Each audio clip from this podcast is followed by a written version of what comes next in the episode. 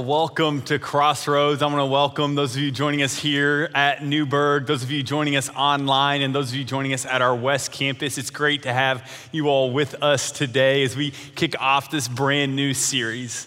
Now, this last week, we closed out a sermon series walking through the first three chapters of the book of Ephesians. That started on Easter, wrapped up last weekend. And starting today, we're going to take the next six weeks to go through the second half of the chapter, of the book of Ephesians by looking at God's design for many different areas of our life. Now, I am from Eastern Kentucky and proud of it, born and raised in Eastern Kentucky. And one of the things that comes with being born and raised in Eastern Kentucky is you have uh, an inherent gift of being able to get things done, whether you have the right tools for the job or not, or, or even if, if you have the right design or not. I mean, growing up, my brother and I used to put these inherent gifts into practice. There was a time when we wanted a clubhouse, but we didn't have the materials we needed and we didn't really even have a design. So, what we started to do was collect used nails and used pieces of wood from wherever we could find them when we brought them together. And we ended up building what was a two story clubhouse that was right next to our parents' porch. And this thing was awesome.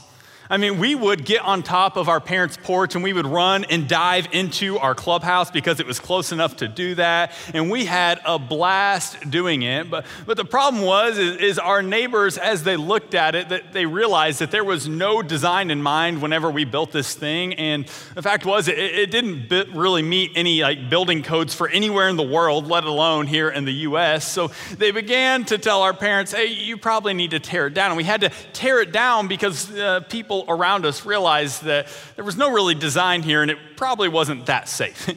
It wasn't going to be a very good place for kids to play in long term. There was another time growing up when we wanted a swimming pool, so we decided that we could do that in our backyard. We could figure this out. So we began to dig up a section in our yard, and for some reason, my mom didn't agree with this, but we thought her garden was the best place to do this. All right? So we spend four or five hours digging up my mom's garden, and then we put a tarp in it, we fill it up with water, and we have a swimming pool. It is fantastic. The problem is, is it wasn't a uh, very well designed swimming pool. So it lasted for about a day or two before we put a hole in the tarp, and my mom said, I want my garden back. So that one didn't really last that long either. Uh, another thing we discovered growing up that I still use today, I even use it here at church, is we discovered that visqueen, you know, that plastic they use on construction sites, it is the best material in the world for a slip and slide, all right? So all you gotta do, get some visqueen, go six mil or thicker, though, okay? That's the trick. Put some soap on it, put water on it, and you've got yourself a slip and slide. The problem is you can only use it once or twice before it doesn't really work any longer because you can't get it dry. It just doesn't work out any longer, and you have to throw it out because it's not designed to be a slip and slide. So, as we jump into this series, the thing I think that I've learned in my life as I've continued to get older is using things as they were designed is probably the best use.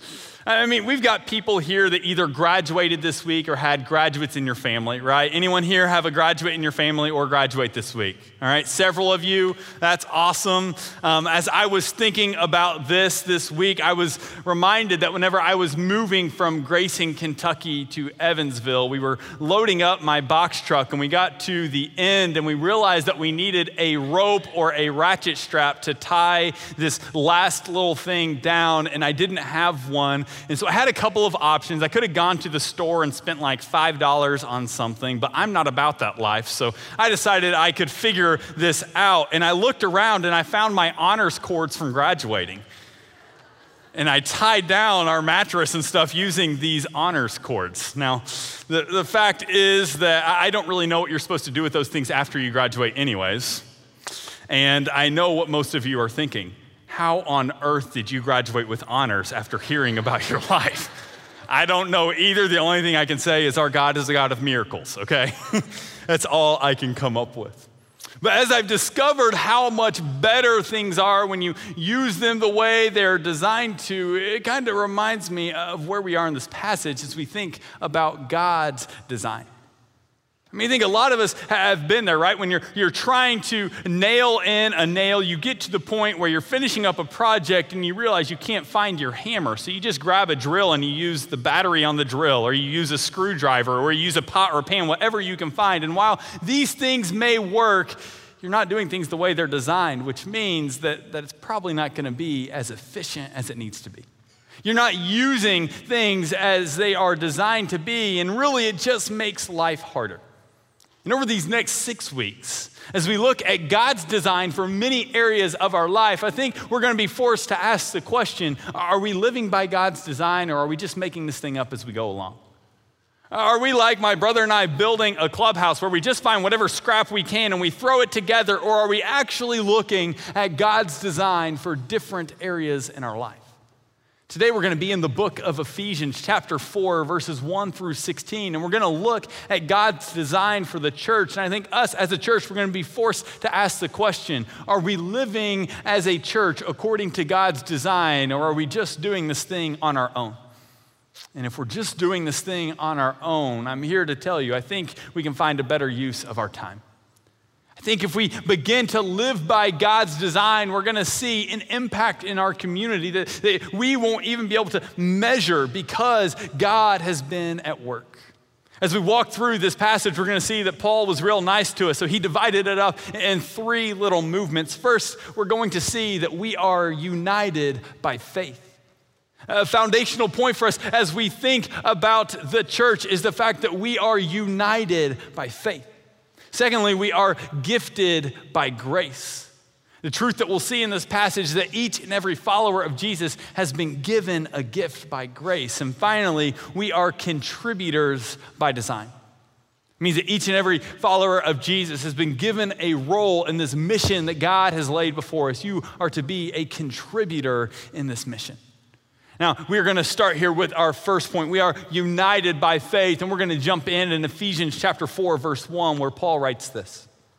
He says, Therefore, I, the prisoner in the Lord, urge you to live worthy of the calling you have received, with all humility and gentleness, with patience, bearing with one another in love, making every effort to keep the unity of the Spirit through the bond of peace.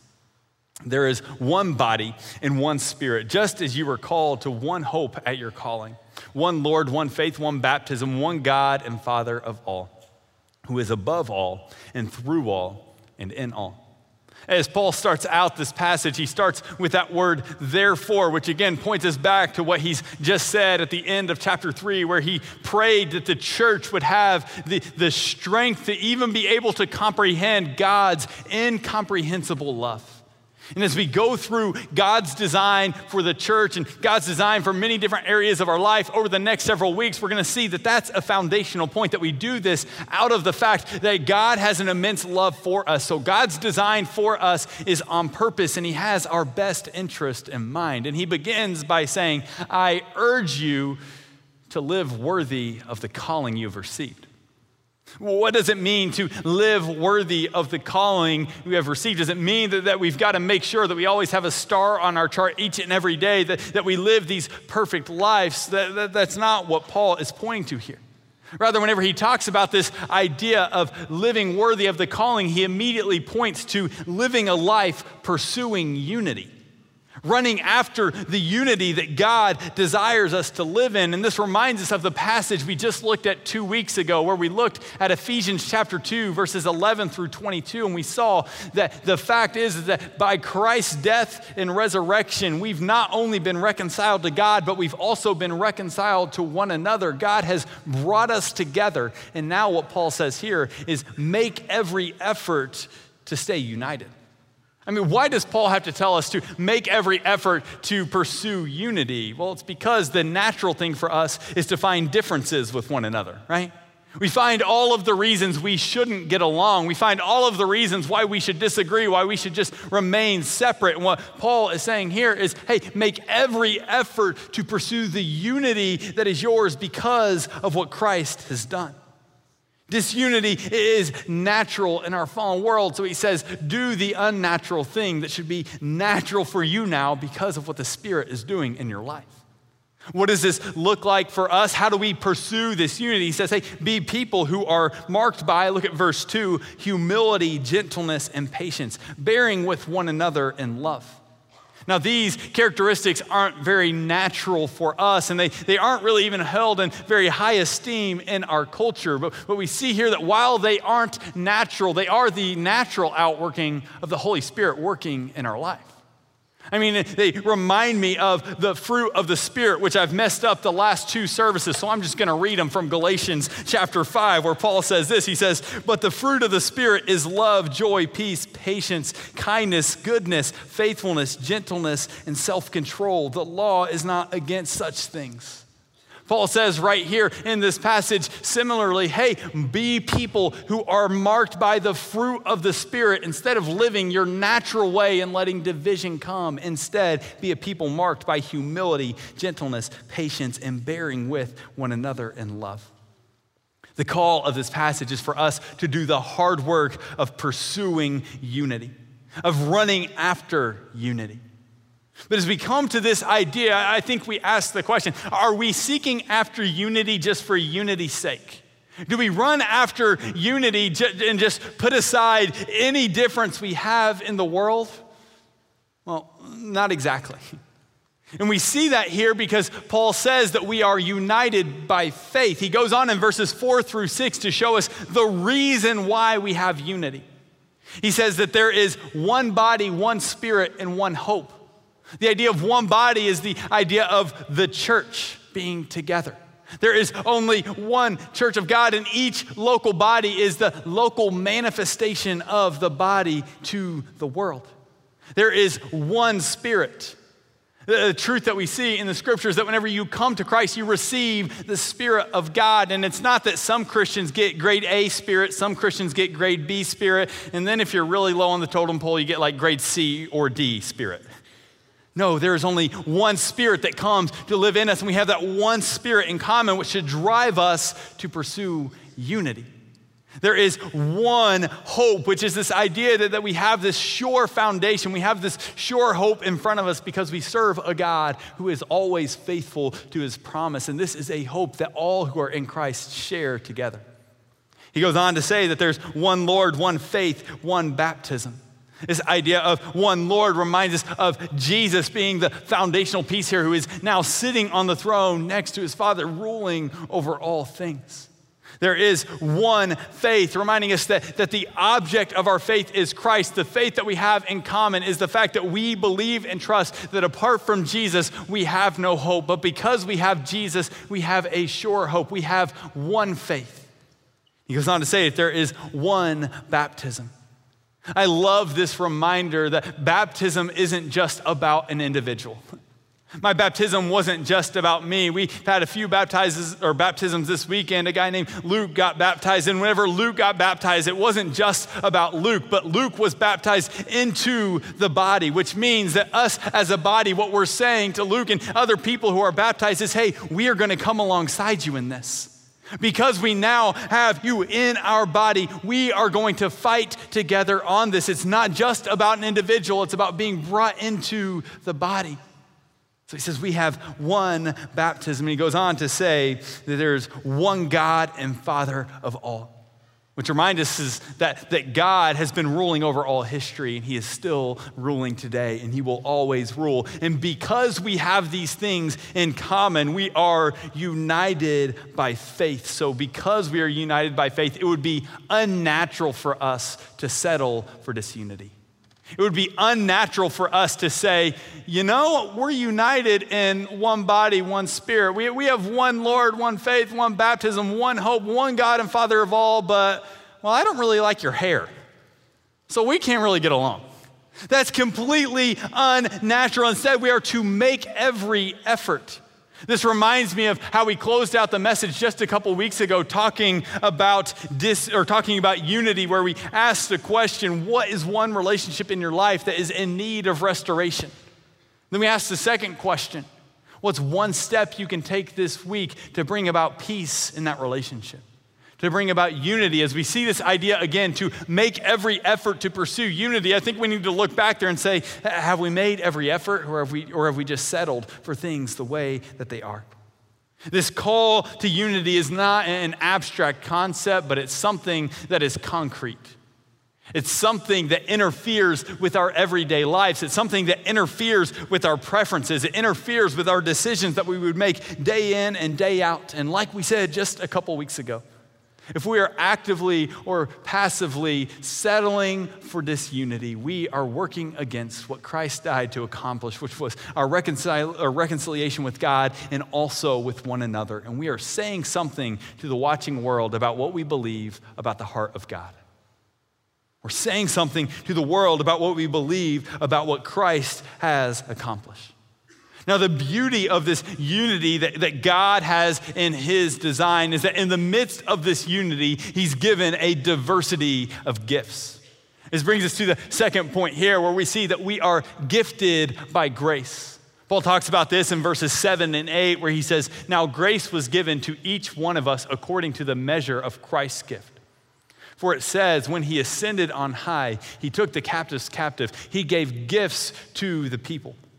As we look at these couple of verses, I think we learn a few really important things. I think the first thing we see here is that Jesus gives gifts to everyone.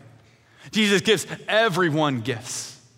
Now, I have to be honest, and I know a lot of you probably aren't nearly as skeptical as I am, but whenever I see that idea of Jesus giving everyone gifts, well, it, I can't help but think of one of the things I despise most in our world today, and that is participation trophies as I see this idea of Jesus giving everyone gifts, I can't help but think that it's like this picture of, oh, you didn't show up for any practices or games this year, but you're here at the banquet today, so here's your trophy. Great job this year. What's with that? Now, I want to let you know that if you have a problem with my disdain for participation trophies, you can email me at rlangston at cccgo.com or at pheller at cccgo.com. Both of those emails work. We'll get back with you as soon as we can. But whenever I think about this idea of participation trophies, I think that this is like Jesus looking at us and saying, Oh, that poor person. If I don't give them a gift, they're never going to do anything. But that's not the picture that we have here. It's not that Jesus is giving us gifts because he feels sorry for us or because he thinks that, that we will never be able to, to do anything at all, but he's giving us gifts to actually contribute to the body. His design is for each and every follower of Jesus to play their part in fulfilling the mission that God's laid before the church. And as we'll see whenever we get down to verse 16, unless every part of the body is playing their role, the church does not function as God has designed the, church to function. The fact is, is that God has given each and every follower of Jesus a gift, and that gift is purposeful, and that gift actually contributes to the advancement of his kingdom. It's not that he feels sorry for us, it's that he is inviting us in and he has created us for much more than we live in on our own. Now, the second thing that we see in this passage is that these gifts are given by grace. It's only by grace that we can fulfill our role in the body. A stretching idea whenever we think about this is that I think that this means that for us, if our role happens to change or if the exercise of our giftedness happens to change throughout years, we can't get upset about that because those gifts don't define us. Those gifts aren't all that we are, but instead, these gifts have been given by grace. They've been given us to us by grace. So if how we exercise those gifts changes over time, as long as they're still fulfilling their purpose, we need to be a grateful people. How we exercise our gifts may change, but the fact is that God has still given these to us by grace.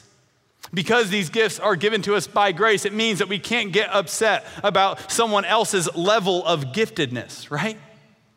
The fact is that it's been given to them by grace. So, no matter how little you think about someone's gifting or how much you think of someone's gifting, it's an act of grace that they even have it. As we think about this, we need to recognize that that means that we cannot boast in our gifting. Not only that, but whenever we see someone and we think, oh my goodness, that person has been super gifted, what we shouldn't do is put that person on a pedestal and begin to praise them. Instead, we should begin to praise the one who gave them that gift. They only have the gift by grace. So, whenever we see really gifted people exercising the gifts that God should give them, it shouldn't leave us in awe in them. It should leave us in awe of our God who has gifted them. Now, the third thing I think we see in this section of this passage is that God gives people as gifts. You see this in verse 11, as Paul writes this, and he says, and he gave, or and he himself gave some to be apostles, some prophets, some evangelists, some pastors, and some teachers. Now, elsewhere in the New Testament, you see this idea of God giving gifts to people. And I think we see a glimpse of that in this passage as well. But this passage right here in verse 11 makes it explicit that God's gift is sometimes people themselves. That God gives people to fill certain roles, and those people are to be seen as gifts. Near the end of his book, Letters to the Church, Francis Chan reflects on this passage and asks the question when is the last time we thought about our leaders as gifts? As a leader in the church, a question I have to think through is when is the last time I saw my role as a gift instead of something that I've earned in some way? That's something we have to continually check again and again. Are we seeing the gifts that God has given us as gifts or as things that, that, that we've kind of earned over time? Now, whenever we think about this, it brings us to our third and final point as we move to the close of this passage. We see that we, all of us, are contributors by design.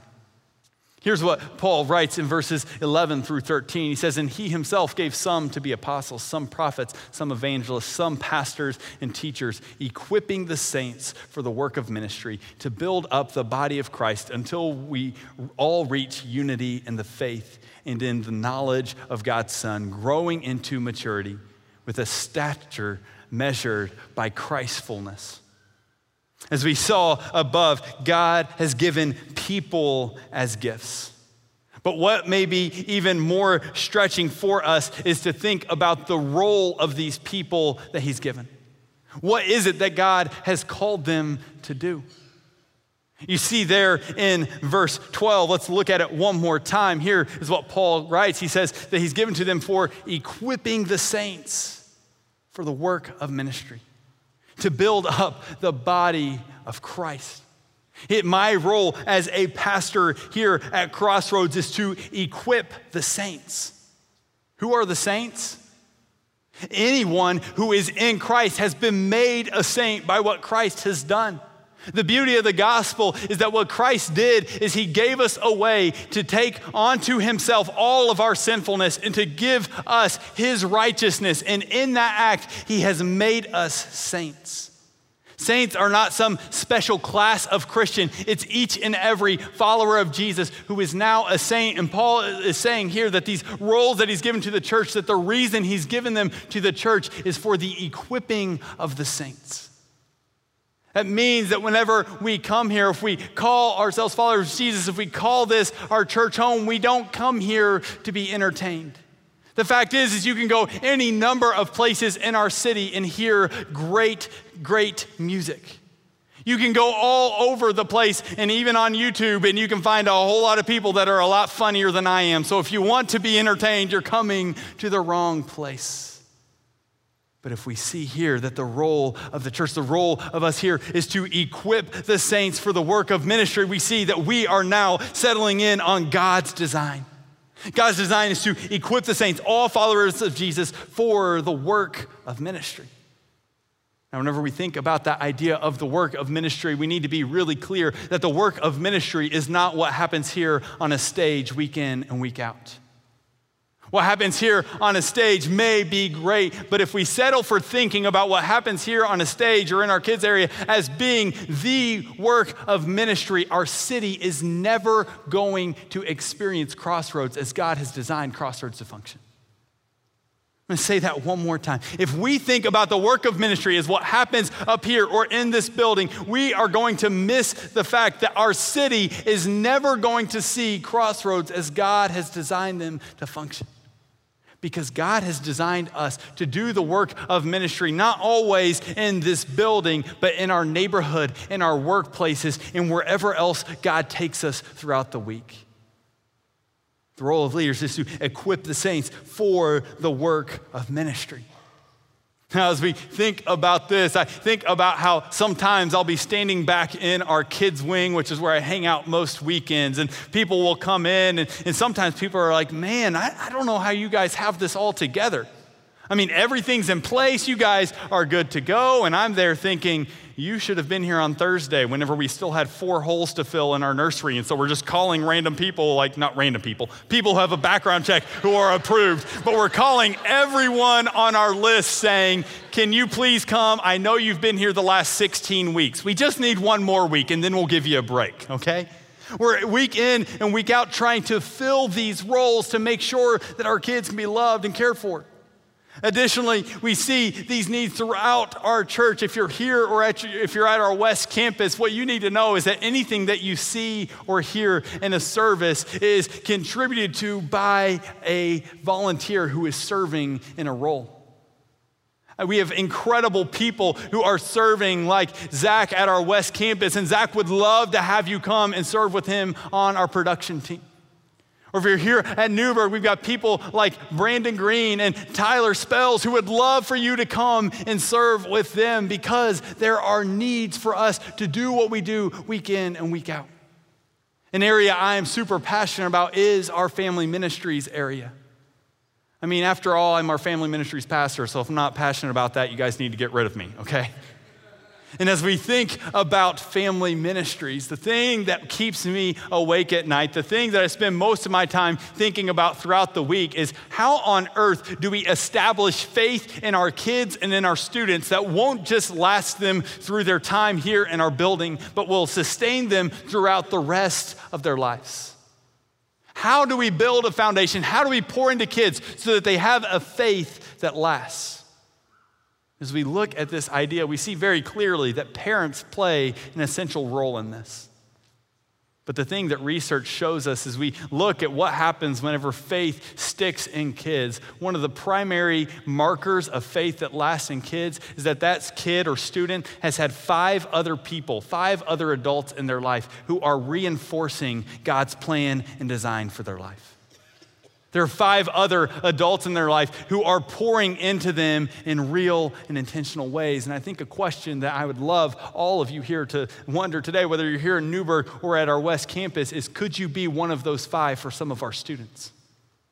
Could you be one of those five people who begin laying a foundation even for our kids in the nursery, letting them know that their Creator has created them good and their Creator loves them?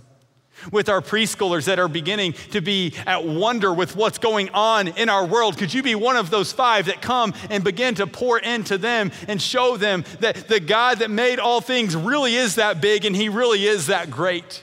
Could you go into our elementary area and not have all the answers, but be willing to wrestle through the questions with kids as they begin to have new questions? Could you serve in our student ministry and be there as students are trying to figure out how to make sense of this world around them as it changes constantly around them? Could you be one of those five to pour into our kids?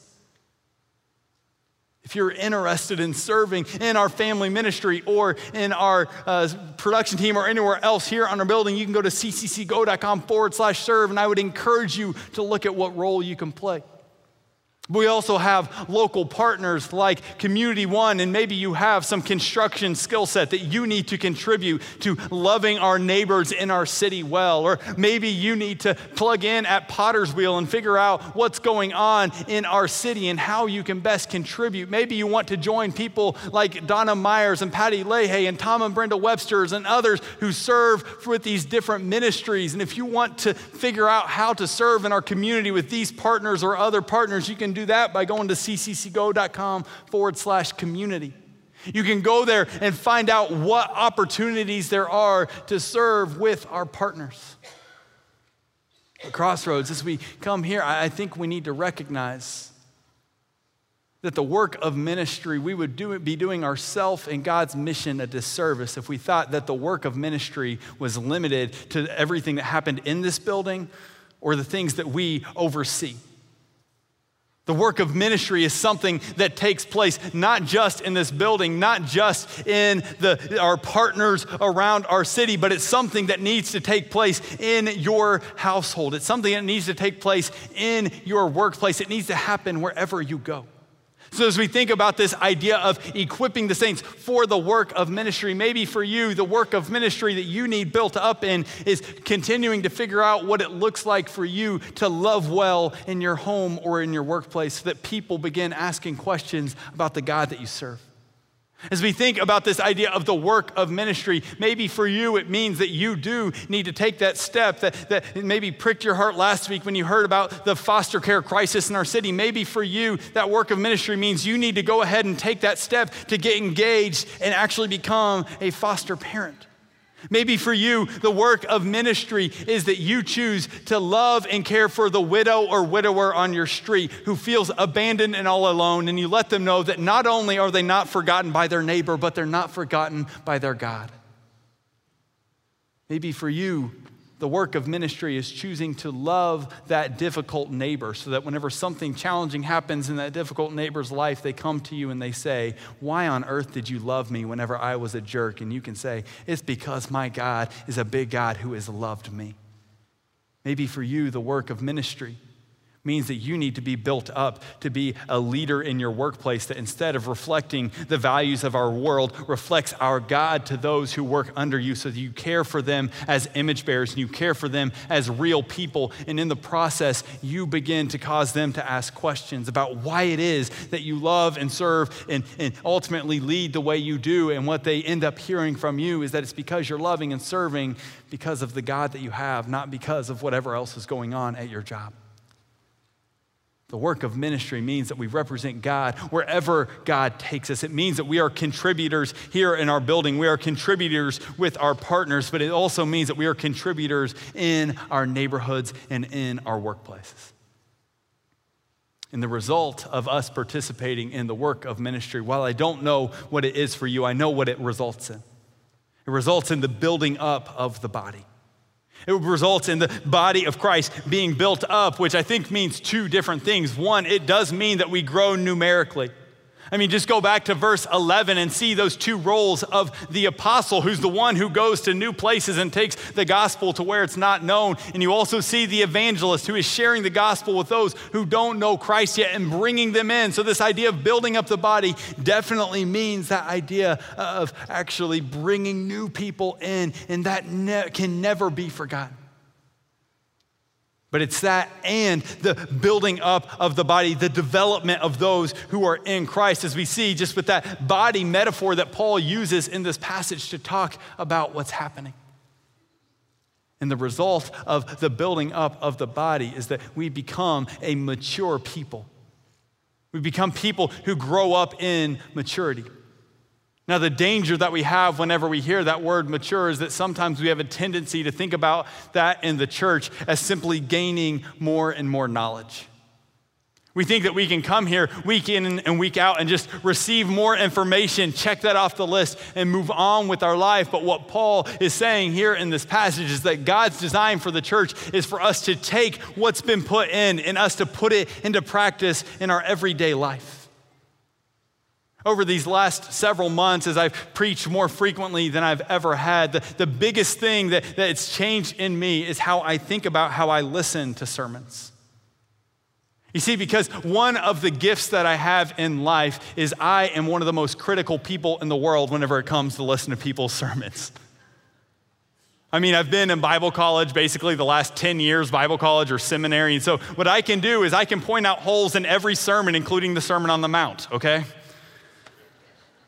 But the thing that I've begun to shift that has begun to cause more maturity in me than I think just about anything else is I've begun to listen to sermons asking the question, what is it that God's saying here that I can obey? Rather than trying to find a hole in the message that I'm hearing, I begin to ask the question, what is it that I can obey here? What is it that I can begin to exercise? How is this message, how is what's being said actually allowing me to be built up to live as a better husband, to live as a better father, to be a better coworker, to be a better leader? And I've begun to try to put that into practice. And I have to be honest, it's not easy, but I think that that is this process of maturity that Paul is talking about here. He's not talking about gaining more knowledge, he's talking about us putting into action the knowledge we have received. He's talking about us putting into practice what we experience week in and week out. I mean, think about an athlete. If an athlete just constantly trains and trains and trains and trains, but never actually puts it into practice in a game, he's not fulfilling his role. He's not doing what he is designed to do. In the same way, here at the church, if all we do is we come in and we gain more knowledge, we gain more information, we gain more, we gain more, and we never go out and practice it, we are not living according to God's design for the church. You know, whenever people come here and they first come to Christ, what I never hear people say is, you know what, in five years, I want to be right where I am today. I don't want to grow at all. In fact, if in five years I could be disconnected from the church, that's my plan. That's my pipeline. That's where I want to go. I never hear anyone say that.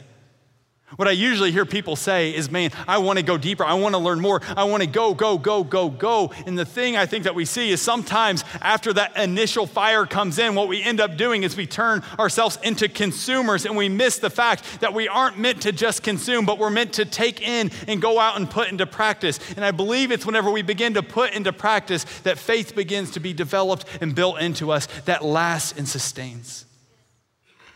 So, the thing we need to see here is that the call here to grow into maturity is a call to put into practice what God has put into us.